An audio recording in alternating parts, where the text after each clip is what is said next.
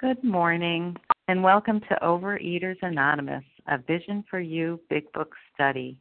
My name is Rebecca F., and I am a compulsive, recovered compulsive overeater. Today is Wednesday, May 24th, 2017, and this is our 7 a.m. Eastern Time meeting. Today we are reading from the Big Book, and we are in Chapter 4, We Agnostics, at the bottom of page 44, the fourth paragraph beginning with the mere code of morals or a better philosophy. We will be reading and commenting on two paragraphs ending on page 45 with, but where and how were we to find this power? Today's readers are Yvette A., Anita L., Lynn S., Laura, Lauren N., and Amanda R. Our newcomer greeter is Suzanne W. The reference numbers for yesterday, Tuesday, May 23, 2017, are 9968, that's 9968 for the 7 a.m. Eastern Time meeting, and 9970, that's 9970 for the 10 a.m. Eastern Time meeting. OA Preamble Overeaters Anonymous is a fellowship of individuals who, through shared experience, strength, and hope, are recovering from compulsive overeating. We welcome everyone who wants to stop eating compulsively. There are no dues or fees for members. We are self supporting through our own contributions neither soliciting nor accepting outside donations. OA is not affiliated with any public or private organization, political movement, ideology, or religious doctrine. We take no position on outside issues. Our primary purpose is to abstain from compulsive eating and compulsive food behaviors and to carry the message of recovery through the 12 steps of OA to those who still suffer. Our sole purpose, OA's fifth tradition states, each group has but one primary purpose to carry its message to the compulsive overeater who still suffers. At a Vision for You Big Book study, our message is that people who suffer from compulsive overeating can recover through abstinence and the practice of the 12 steps and 12 traditions of Overeaters Anonymous. I will now ask Yvette A. to read the 12 steps of OA. Good morning. This is Yvette A. from New York. The 12 steps. 1. We admitted we were powerless over food, that our lives had become unmanageable. 2 came to believe that a power greater than ourselves could restore us to sanity. 3. Made a decision to turn our will and our lives over to the care of God as we understood Him. 4. Made a searching and fearless moral inventory of ourselves. 5. Admitted to God, to ourselves, and to another human being the exact natures of our wrongs. 6. Were entirely ready to have God remove all these defects of character. 7. Humbly asked him to remove our shortcomings. 8. Made a list of all persons who had harmed who we had harmed we had harmed and became willing to make amends to them. 9. Made direct amends to such people wherever possible, except when to do so would injure them or others. 10. Continued to take personal inventory and when we were wrong, promptly admitted it. 11. Sought through prayer and meditation to improve our conscious contact with God as we understood Him, praying only for knowledge of His will for us and the power to carry that out.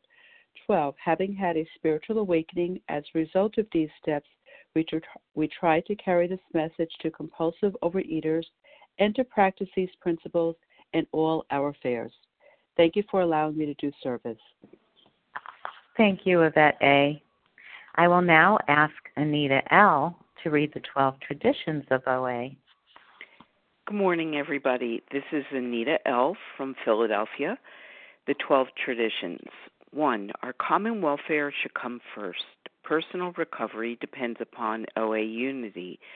Two, for our group purpose, there is but one ultimate authority a loving God, as he may express himself in our group conscience.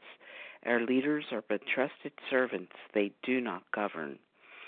Three, the only, the only requirement for OA membership is a desire to stop eating compulsively. Four, each group should be autonomous except in matters affecting other groups or OA as a whole. Five, each group has but one primary purpose to carry its message to the compulsive overeater who still suffers.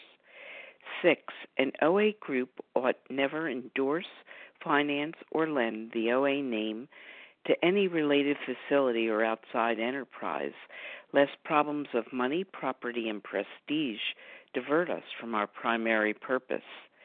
Seven, every OA group ought to be fully self supporting, declining outside contributions. Eight, Overeaters Anonymous should remain forever non professional, but our service centers may employ special workers. Nine, OA as such ought never be organized, but we may create service boards or committees directly responsible to those they serve. 10. Overeaters Anonymous has no opinion on outside issues. Hence, the OA name ought never be drawn into public controversy. 11. Our public relations policy is based on attraction rather than promotion. We need always maintain personal anonymity at the level of press, radio, films, television, and other public media of communication. 12. Anonymity is the spiritual foundation of all these traditions, ever reminding us to place principles before personalities. Thank you, and with that, I pass. Thank you, Anita L. How our meeting works. Our meeting focuses on the directions for recovery described in the Big Book of Alcoholics Anonymous. We read a paragraph or two from the literature, then stop and share on what was read. Anyone can share, but we ask that you keep your sharing to the topic and literature we are discussing and that you keep your share to approximately three minutes. Singleness of purpose reminds us to identify as compulsive overeaters only. Our abstinence requirement for moderators is one year and for readers is six months.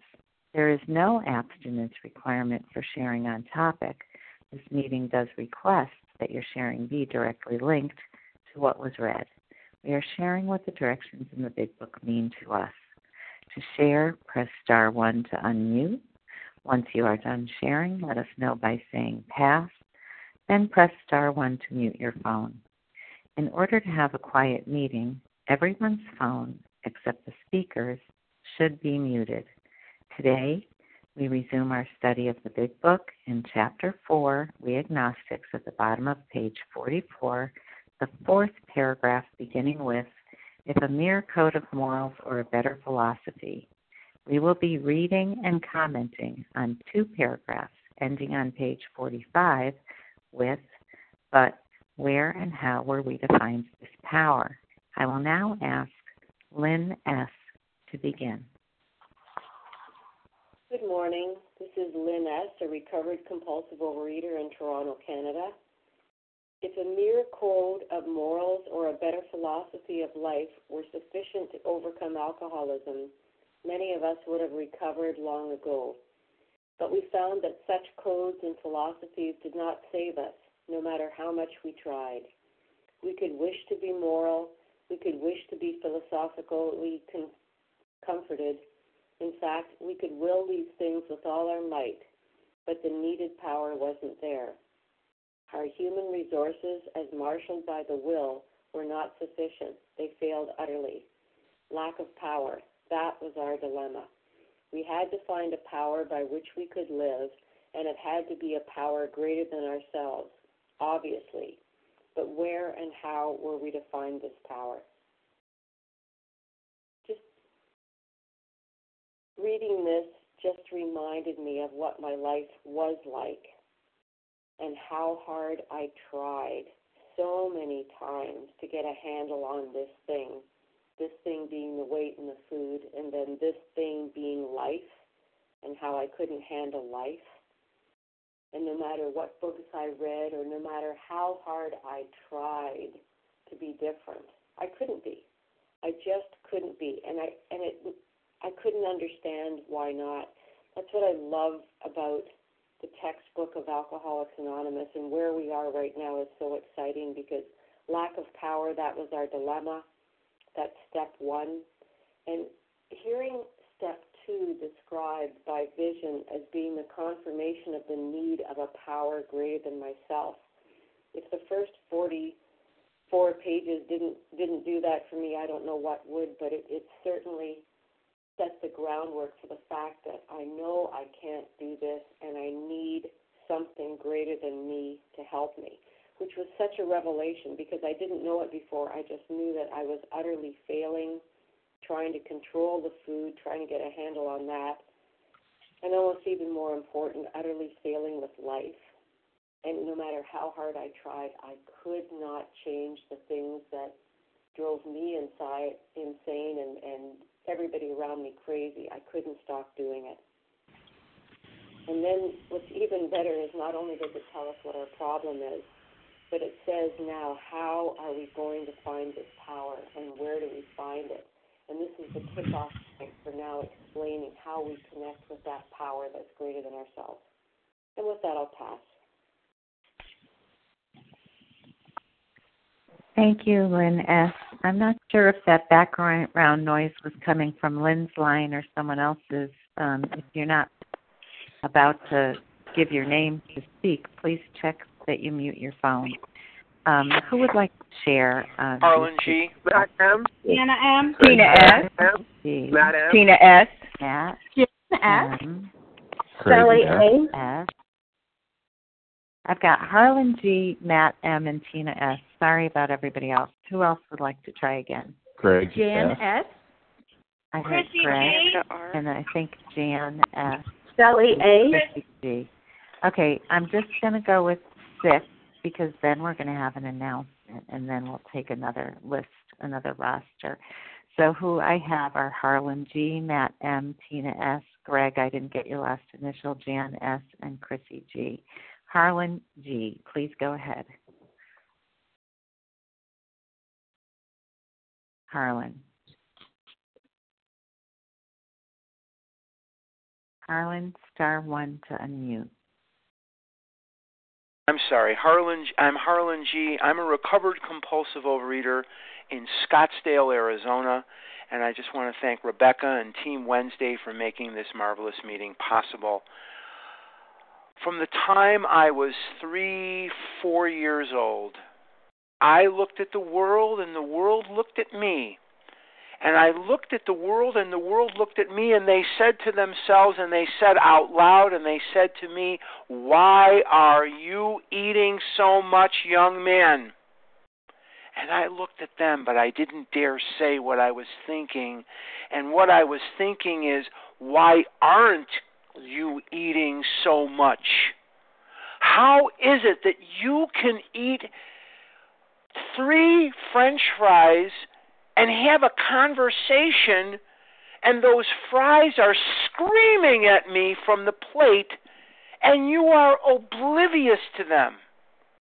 How is it that you can leave a half a piece of pie on a plate and it is screaming at me. It's tackling me in the open field and saying, Eat me, eat me, eat me. And people would say things to me like, You've got to try harder. You've got to get some willpower. You've got to buck up, young man. You've got to pull yourself up by the bootstraps and just not eat so much, and the famous push yourself away from the table and I pushed myself away from the table and I pulled myself up by the bootstraps and I could not stay out of the food no matter how hard I tried. Now, I, along with many of us, have done amazing things with our lives that required guts and perseverance and and and smarts and skill, but I can't beat a Kit Kat bar one on one, a Kit Kat bar will beat me down every time. I need a power greater than myself. It doesn't matter whether it's a religious deity, it doesn't matter whether it's whatever. What I need, what I require, is a power greater than myself. Tomorrow we're going to read the thesis line of the big book. In closing, I'll say, I'm 63 years old today. Today's my belly button birthday. Were it not for Overeaters Anonymous, I would have been dead decades ago, and I would have been in Waldheim Cemetery in Chicago. I am grateful for every day, every minute of life, and everything I have, every every joy I have comes from this magnificent way of life that is beyond my wildest dreams. And I believe sincerely that Vision for You is the renaissance of that way of life. With that, I'll pass. Thank you very much. Happy birthday, Harlan. Thank you. Matt M. Good morning, Rebecca. Thank you. Uh, it's a hard act to follow Harlan right after Harlan, but I'll do it. Happy birthday, Harlan. This is Matt M. With the Compulsive Overeater from Harlan, New Jersey on the East Coast. Uh, I've had a good moral code. I thought I had a good sense of ethics, what right from wrong, but that always got pushed aside when the food became paramount. That's why I became a thief. I became, I stole from people. I manipulated people out of money because that the food, the Kit Kat bar, or the Oreo cookie, or for me the pizza, became paramount to all else. I had to get that food, and so my my morals they didn't have nothing to do with what I was doing at the time, and um, the, the needed power wasn't there. You know, I, I so the idea popped in my head that I wanted the food, and I went I followed that idea to, to the bitter end. That's why I got to be over 650 pounds because I there was no such thing as willpower when it comes to this disease. It's a drug of no choice. Is the food for me. You know, and I could have been a drinker. I was a drinker at one time, but I stopped. I was able to stop on my own willpower. I could have been a drug addict. Thank God I wasn't. And but the, food, I have no absolutely no control whatsoever once I take that first bite. It's lack of power. That was my dilemma. I had, and I'm trying to find a, a relationship with my higher power right now. I'm working through the steps with my sponsor, and I'm working it one day at a time to try to get that connection. But right now, it's getting closer, and I'm getting closer to the to where I have to be, and I'm feeling that strength one day at a time. I feel my higher power getting closer to me because I'm getting closer to it. I'm just grateful that I have a choice today. Do I make the choice of going into the food, or do I make the choice of going towards recovery? And with that, I'll pass. Thanks, Matt M. Tina S. Thanks, Rebecca, for your service. Tina S., recovered compulsive eater, anorexic in Florida. Thanks, guys. Some great shares there. This is my absolute favorite part of the big book. Absolutely, uh, without a doubt. You know, because it tells me, you know, if a mere solely, if if solely a code of morals, which are principles of right and wrong, you know, were sufficient, if they were inadequate, if they were adequate or enough, you know, many of us would have recovered long ago. You know, but it but it wasn't enough. You know, and then it tells me that you know our human resources failed us utterly you know? So now then it tells me what my, my my dilemma is. Lack of power. I thought it was the food. I thought it was the booze. I thought it was the man or the woman you know? I thought that was my my problem. But lack of power is my dilemma you know? And then it said we had to find a power by which we could live you know by which we could live you know? And it had to be a power greater than ourselves you know? And power greater than ourselves is italicized so you know i better take some spend some extra time on that little um, bit of a sentence, you know. And then it says obvious, obviously, but where and how are we to find this power? And then it's going to tell us exactly how to do that. And I am so grateful. I'm so grateful that we're getting into the into the solution of this. This is where it is. This is where it's happening. So that one day at a time, you know, I don't have to live in the food and uh, not participate in this life that they're talking about. And with that, I'll pass. Thanks. Thanks, Tina S. Greg, and your initial? Yes, this is Craig F. Oh, Craig. I'm sorry, Craig F. Yeah, recovered in Tulsa, Oklahoma. And thank you for your service and the opportunity to share. Um, you know, one of the things that uh, that I see here, that I see in myself, is that uh, uh, that mere code of morals, the the will that they talk about, um, that I I had that in certain areas of my life, and and when I couldn't apply it here, when I couldn't apply it to my eating, um, it, it came. I came to a point where I just kind of gave up. In, in other words, accepted the idea that that I was um, that I was doomed to this, and uh, it never occurred to me that it was that I was unable to follow it because I was powerless. Uh, what what occurred to me was to just not play, and uh, if I couldn't win, I wouldn't play. Um, what what I, what I really want to talk about too is that a, a, a few weeks ago I got a new big book, uh, a large print big book, and uh, I began to highlight it in color code. I am uh, I highlight I'm highlighting the promises in one color, prayers in another color, uh, the musts in another color, and the necessity of a spiritual experience in another color. And um, there's a couple other things, but anyway, what I noticed in this paragraph, because I haven't highlighted this paragraph yet, is that uh, that there's both uh, a, a must and the necessity of a spiritual experience and uh, again, and that and that necessity of a spiritual experience is that that got the hot pink highlighter uh, out of the set that I got, and and my big book is turning hot pink.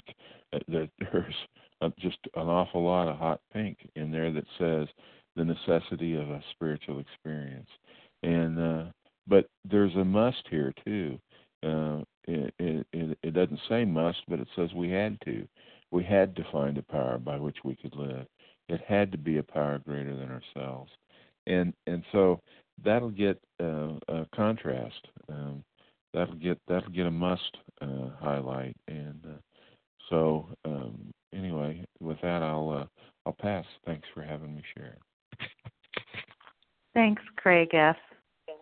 Um, before Jan S and Chrissy G go, I just want to mention that we will be having an announcement after Chrissy G's turn.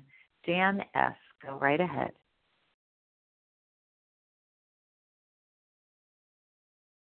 Good morning, Rebecca. Thank you so much for your service. Good morning to everyone uh, on the line. I, I'm so grateful to be here today, to be able to share and just say what a blessing what a blessing if you know if if morals uh, living a moral life could have fixed me i probably you know wouldn't have you know looking back on my life i wouldn't have had a problem to begin with because not only did i grow up in an uh, you know a crazy insane um italian catholic family filled with morals and rules that I had to, you know, obey.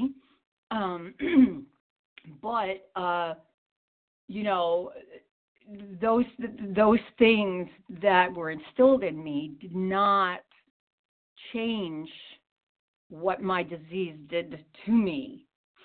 Um, all those morals went right out the window, right out the window at the hands of my addiction, at the hands of my disease, and, and at the hands of me running riot with self will. Lack of power was our dilemma. Absolutely. I had I had no power greater than myself except my disease. That was my higher power for for years and years out of the program, before I got to program, and for a very long time in the program. Um, Self reliance failed me miserably every time, but I just kept going back to that until this disease brought me to my knees. Almost 30 years in program, still thinking that I had the power somewhere in there or that you know I was doing it I was doing it. I was maintaining weight. I was doing it you know. Here I was I was. And so I am so grateful today because the power that I have in my life today that I choose to call God is the most important part of my life every day. if I do not meet God on God's terms every morning to start my day in prayer and meditation and writing, um, it's going to be a rough day. And and and that source is everything to my life, and I can only thank God and this program of recovery and the 12 steps that I choose to live by today because I know there is no other way. This is my last house on the left, and I am thrilled to live here and be in my life here every day. So, with that, I pass and I thank you for allowing me to share. Have a blessed day. You too. Thanks, Jan S. Chrissy G. Hi. Hi, it's Chrissy G, recovered compulsive overeater and anorexic from New Jersey. Um, it's about it, it's this is all about belief. This part here for me, it's it's yelling out to me belief. You know, am I willing to believe in a power greater than myself? And that that willingness changes everything. And when I get to the point where I actually do believe, it just that those those are the lenses that I see life through. I love the understanding that I get from the phrase to tap into an inner resource. To think of God in me as an inner resource is so helpful for me and I share that just because I I missed that even though I read it maybe hundreds of times before I really understood what it meant. It doesn't mean that I I I pray and I cry and I pray until I'm struck um, abstinent. It, that's not how it works. It means that I tap into something, and tapping into that something requires some action on my part. But it's there. It exists. It lives. Mm-hmm. And as all you have to do is be willing to believe that it exists, to try it, you know, that's all you you need to do. And even though you know some people um, scoff, they'll pray. That's what it says in the doctor's opinion. You know, you could scoff and say, "I there's no there's no power that I could tap into that could stop me from picking up something that I'm compulsed to pick up because I've been there and I there was no there was no power. Just like with Ebby when he was sitting across the table from Bill, there was no power in him previously, but he saw the power now. There was a power that existed that helped him resist the self destruction of alcoholism. And what a miracle, because he knew the power alcohol had over him. So all I can say is that the power exists, and I I was willing to believe, and that's all it took. And with that, I pass. Thank you, Chrissy G. We're going to interrupt our meeting for a moment and have a word from our sponsor. Take it away, Janice M. Well, will we see you in September? Where, you may ask? Well, Liberty International Airport, Marriott, in northern New Jersey. And then you may say, but when is it? Well, September 15th 16th and 17th. Why? How very exciting. A Vision for You presents Power of the Big Book Convention 2000, 2017. Well, how do you register? Check out our website, www.avisionforyou.info, for news, information, our community bulletin board where you will find a roommate if you need, a share a ride, or print out some flyers to bring to your face to face meetings. And um, that's about it. See you in September. Bye bye. So long. Farewell. See you in In September. September. That's where I got it from. Thanks, Janice M. Okay, we're back to our meeting, um, and it's time for others to speak up if they would like to share. Uh, Sally? Sally. Rachel A. W. Reva P. Anna K. Leah M. Leslie. I don't write that Roseanne? fast, so wait one second. Rachel W. Was it Anna K? Yes. and Barbara okay, and I heard Leah M and Barbara E. Reva P. Sure much... Okay, Reva P. Why don't we go with that and see if we have time for others? So I have Sally A, Rachel W, Anna K, Leah M, Barbara E, and Reva P. Go ahead, Janice. I mean uh, Sally A. good morning. Um, good, morning. morning, a vision for you, and good morning, Rebecca. It's Sally A, recovered in New York, gratefully recovered. I am uh, loving what we're reading here because I feel like I'm reading it with new eyes and um, I want to just say one thing this morning. It's a mere code of morals or a better philosophy. They're repeating this sentence, pretty much this concept over and over. We go to the top of page 45, would have recovered long ago, but we found that such codes and philosophies did not save us. And what this says to me is again speaking to the body and the mind. Moral codes, what we do, and philosophy, how we think.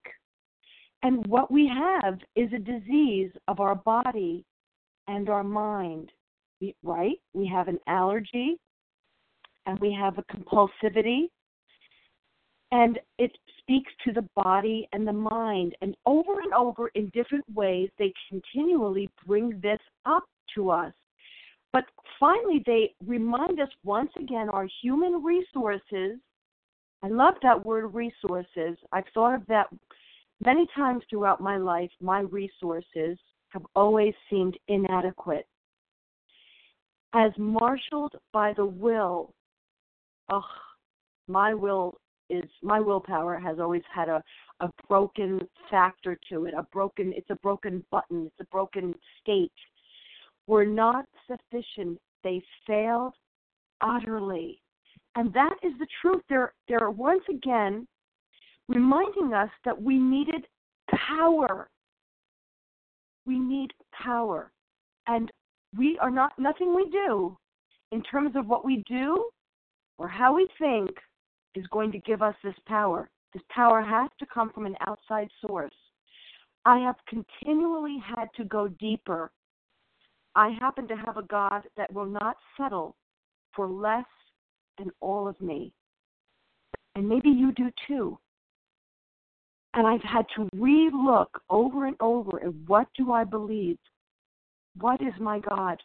Because inevitably I keep pushing my God out the car door and pushing myself back behind the wheel, and it never works. I have to find a God that I can comfortably sit back and believe that my God loves me and means to do me good. That is very important to articulate for yourself what do you believe? And if you have trouble believing, then just pray, help my unbelief.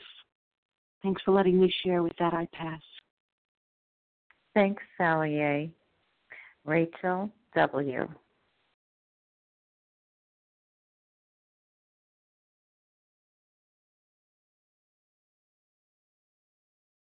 Rachel, we don't hear you.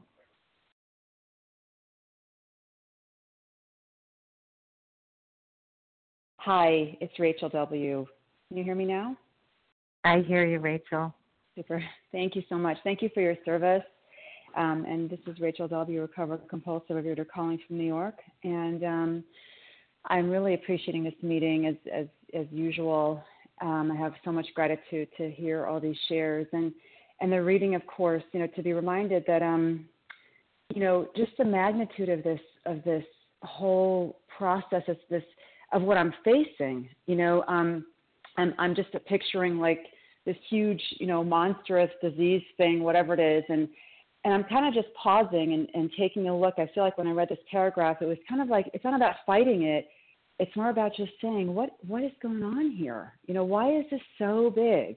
You know, why is it that that when it comes to my way, um, morals and other things just go out the window? You know, what why is that? And and for me, it has to do with one thing, and that is the um, complete and total you know, lack of wanting to feel things. You know, that's pretty much what it is. Either I don't want to feel, or I have a really, uh, I, I need help. I need help when I when I'm feeling something. You know, and and um, so you know, and and I think for me, uh, you know, it's kind of, I feel like I'm kind of honoring how how big this is, and can I just say with compassion, you know, that the reason I'm doing this is because I'm feeling pain, and um, and I think that I'm not unique. You know, I think that the idea of something being painful and then and then using something else, my addiction, you know, to get over it, is it seems to be more than I'm not unique. it seems to be that that's something that that kind of occurs often in the human race. So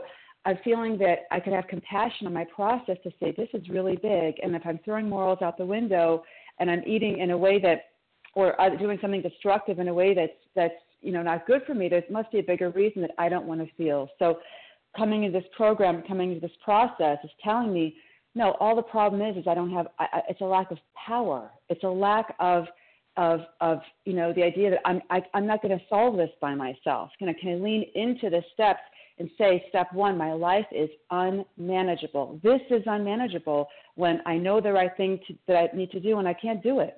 So I go I come to you as my higher power I go to God as my higher power, and every day I'm stretching my experience so that my experience with my higher power is larger than anything going on in my life. And I go into step two and say, you know, um, do I believe or not? You know, and if I don't, then I go back and say, you know, why am I limiting my higher power? You know, why am I doing that? And I get help for that. So um, I'm just going to end there. I'm so grateful for this meeting, and thank you so uh, so much for the opportunity to share today. Thank you, Rachel W. Anna K.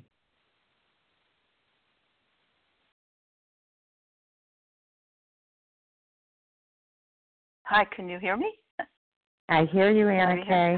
Hi, thank you, thank you. Good morning, and thank you very much for everybody and everybody here this morning. I'm Anna Kay, a recovered compulsive overeater who lives in Poconos, currently in Pennsylvania. Well, our human resources, as marshaled by the will, were not sufficient. They failed utterly. You know, I've been in and out of these rooms for 32 years, and that means bupkis.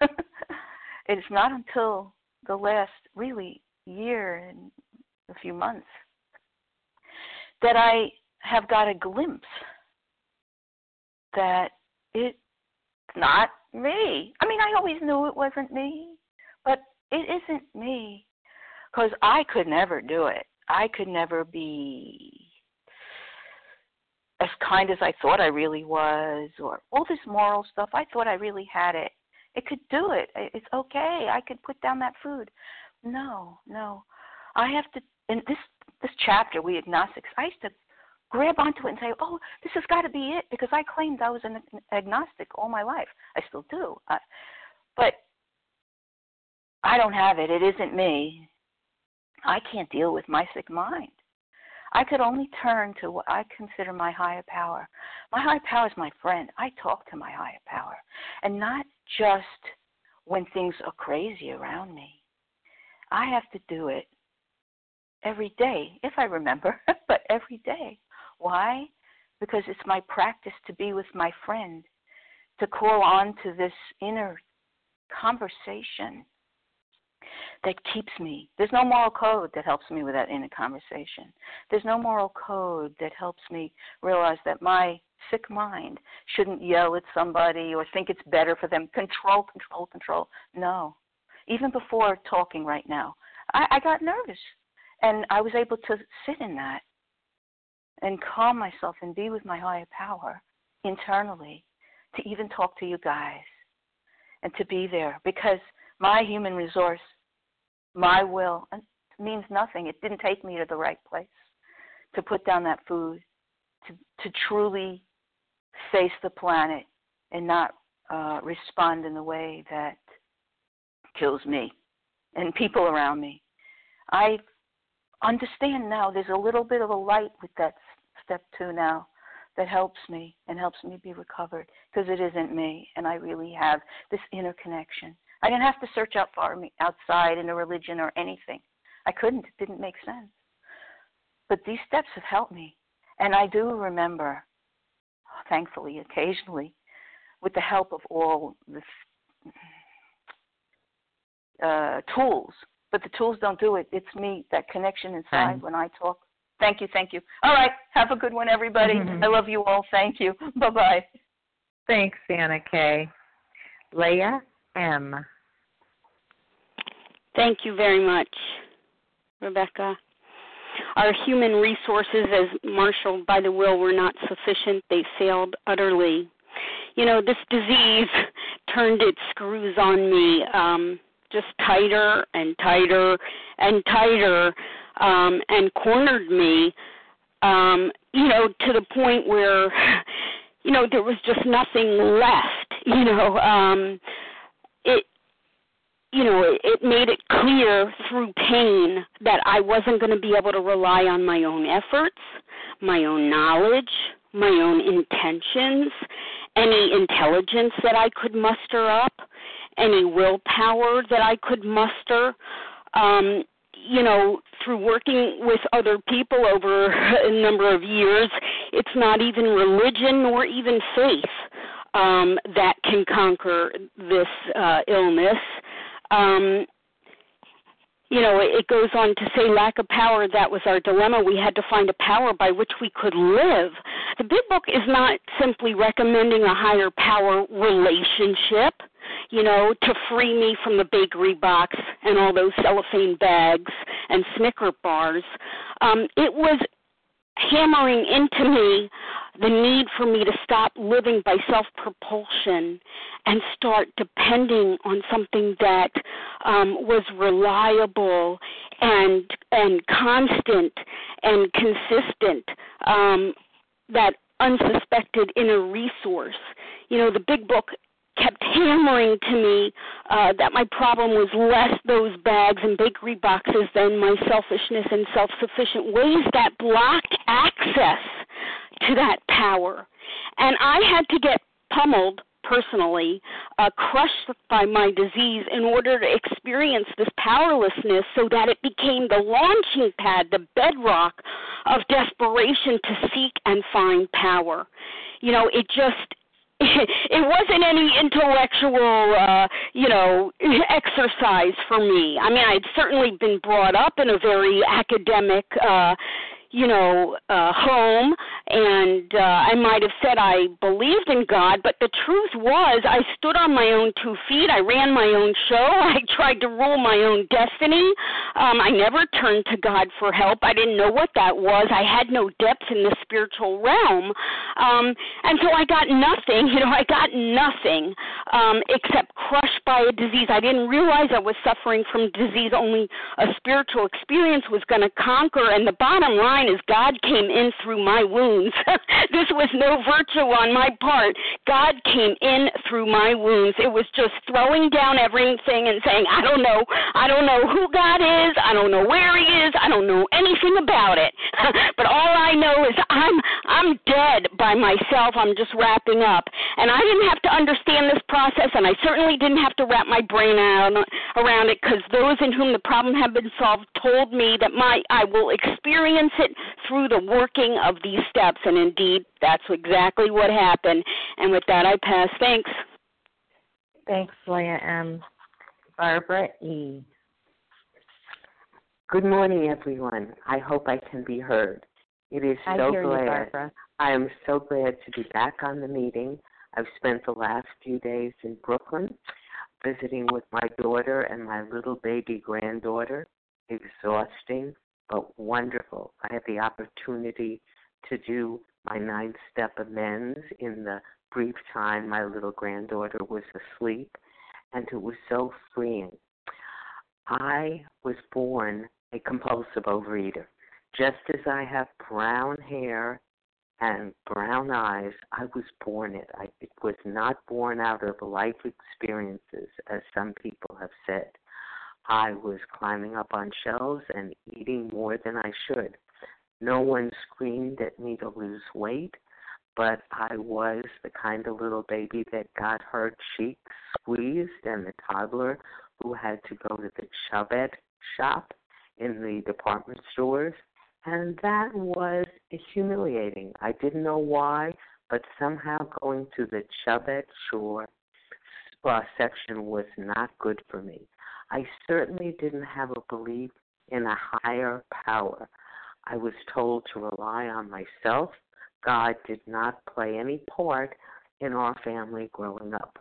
I was taken to doctors, given shots, pills, fat camps, all kinds of diet programs that I embarked on. I had no God.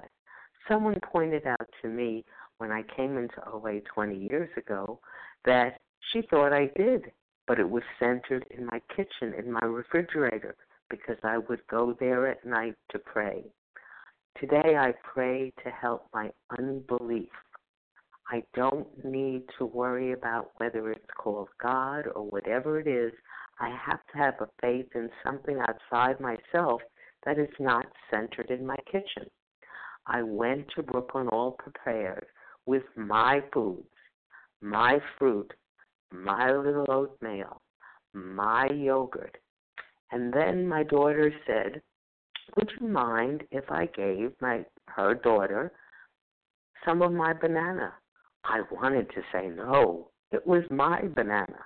She said, How about if I share a little of the oatmeal? I wanted to say, No, that's my oatmeal. I planned for it. I prayed. I said to myself, to that higher power, and I don't care what I call it, let this be enough. It's not that important. It's not that important. It's just food. There'll be another meal. Relax and enjoy. And I did. I had to stop putting my faith in, at first, a sponsor, because sponsors are mortal. I had to stop putting my faith in just going to meetings because just going to meetings for me wasn't enough. I had to be willing to accept that there was a power. Oh, thank you. There was a power, and I was willing to follow my step sponsor and do whatever she said because she is the teacher and I am the student, and I am so grateful. Thank you. Have a good day. I pass. Thank you, Barbara E. Reva P. Good morning. It's Reva P., grateful, recovered, compulsive overeater. Um, whenever I see the word morals, it always reminds me that having this illness has nothing to do with being a good person or a bad person. And I spent many, many days and years telling myself I was a good girl based on what I did with food and telling myself I was a bad girl based on what I did with food. So this illness is not about morals, it's about having access to power because that's my problem, that's my dilemma. The other thing I thought of when it says we had to have a power by which we could live, it doesn't say I needed a power by which I could be sober or by which I by which I could be abstinent only. It's by which I could live. And you know, it's not just about power um, with the food because um, food is really the last thing to go. It's it's my solution. What do I need power for? Um, right now, this morning, I needed to write a step 10, and I will share it after the meeting today because I need to pay people for a service that they provided. Morally, I know it's the right thing to do, but I don't want to do it. And um, I've got fears around it. Um, and I can know that it's the right thing to do. I can affirmation myself about it's the right thing to do, but it will not be peaceful no matter what I do. I need to work the steps so that I have access to this power to live?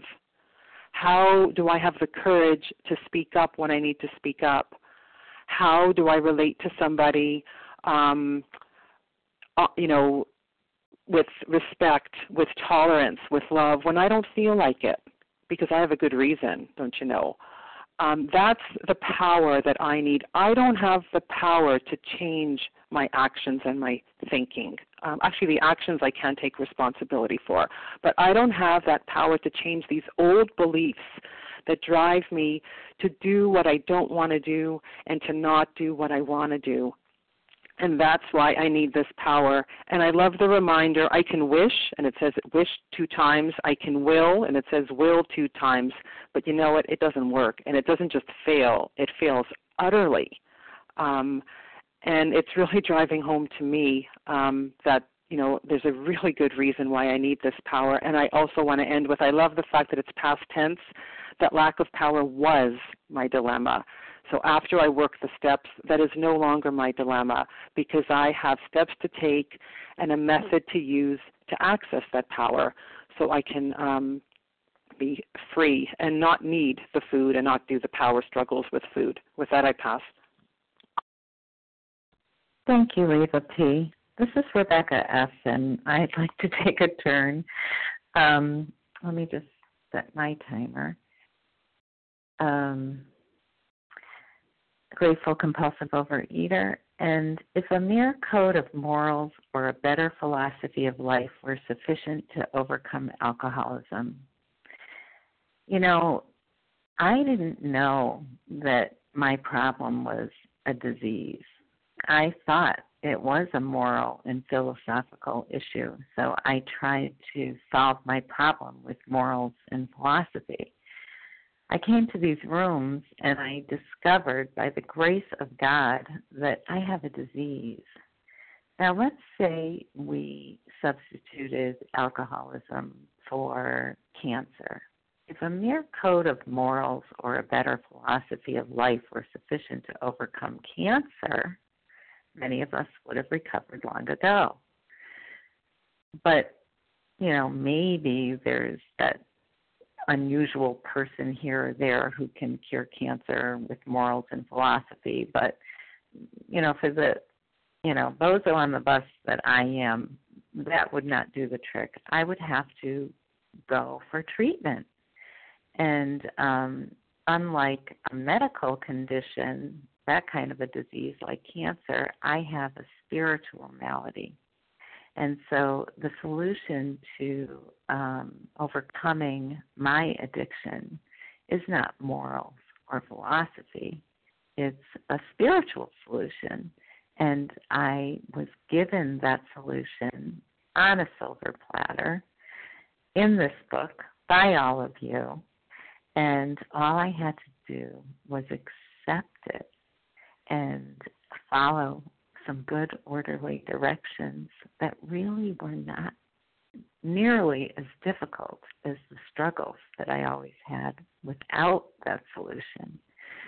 So um, it it's uh, an awakening for me and those of us who come to the realization that uh, there is nothing that I could have done to solve this problem of my own accord.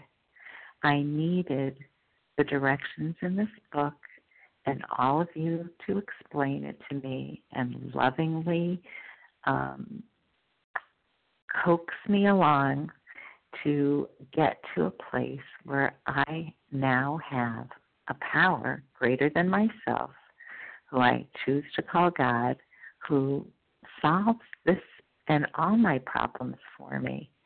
And who knew that um, this disease of mine, which I didn't even know was a disease, that I thought was a terrible affliction, would be serve me so well. And with that, I'll pass.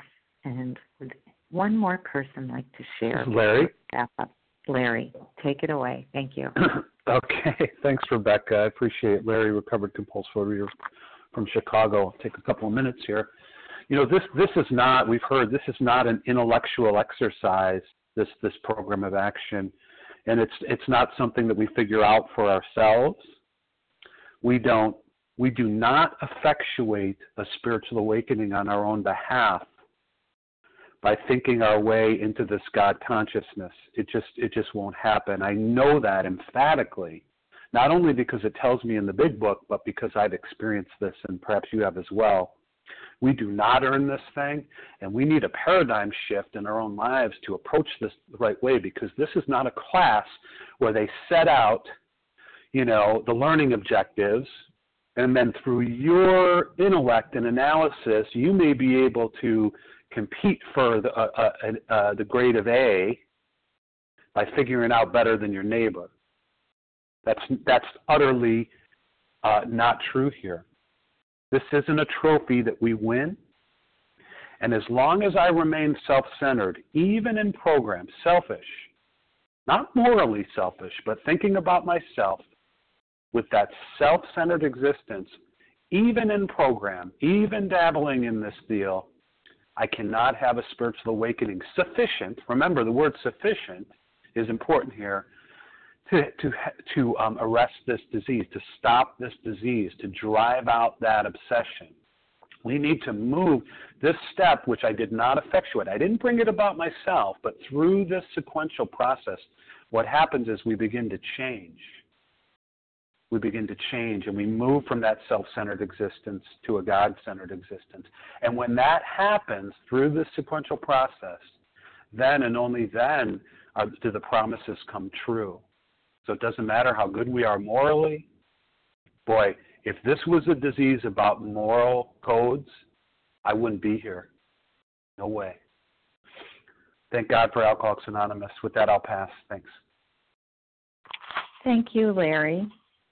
Thank you, everyone, all 320 of us, for your participation in this meeting and for the opportunity to be of service. The reference number for this meeting, Wednesday, May 17th, 2017, 7 a.m. Eastern Time, is 9971. That's 9971. Please join us for a second unrecorded hour of study immediately following closing. We will now close with the reading from the Big Book on page 164, followed by the Serenity Prayer. Will Lauren N. please read A Vision for You? Our book is meant to be suggestive only to the end of the page. Hi, this is Lauren N. Can you hear me? I hear you, Lauren N. Thank you. Our book is meant to be suggestive only. We realize we know only a little. God will constantly disclose more to us more to you and to us. Ask Him in your morning meditation what you can do each day for the man who is still sick. The answers will come if your own house is in order. But obviously, you cannot transmit something you haven't got. See to it that your relationship with Him is right, and great events will come to pass for you and countless others. This is the great fact for us. Abandon yourself to God as you understand God. Admit your faults to Him and to your fellows. Clear away the wreckage of your past. Give freely of what you can you find and join us. We shall be with you in the fellowship of the Spirit, and you will surely meet some of us as we trudge as you trudge the road of happy destiny. May God bless you and keep you until then.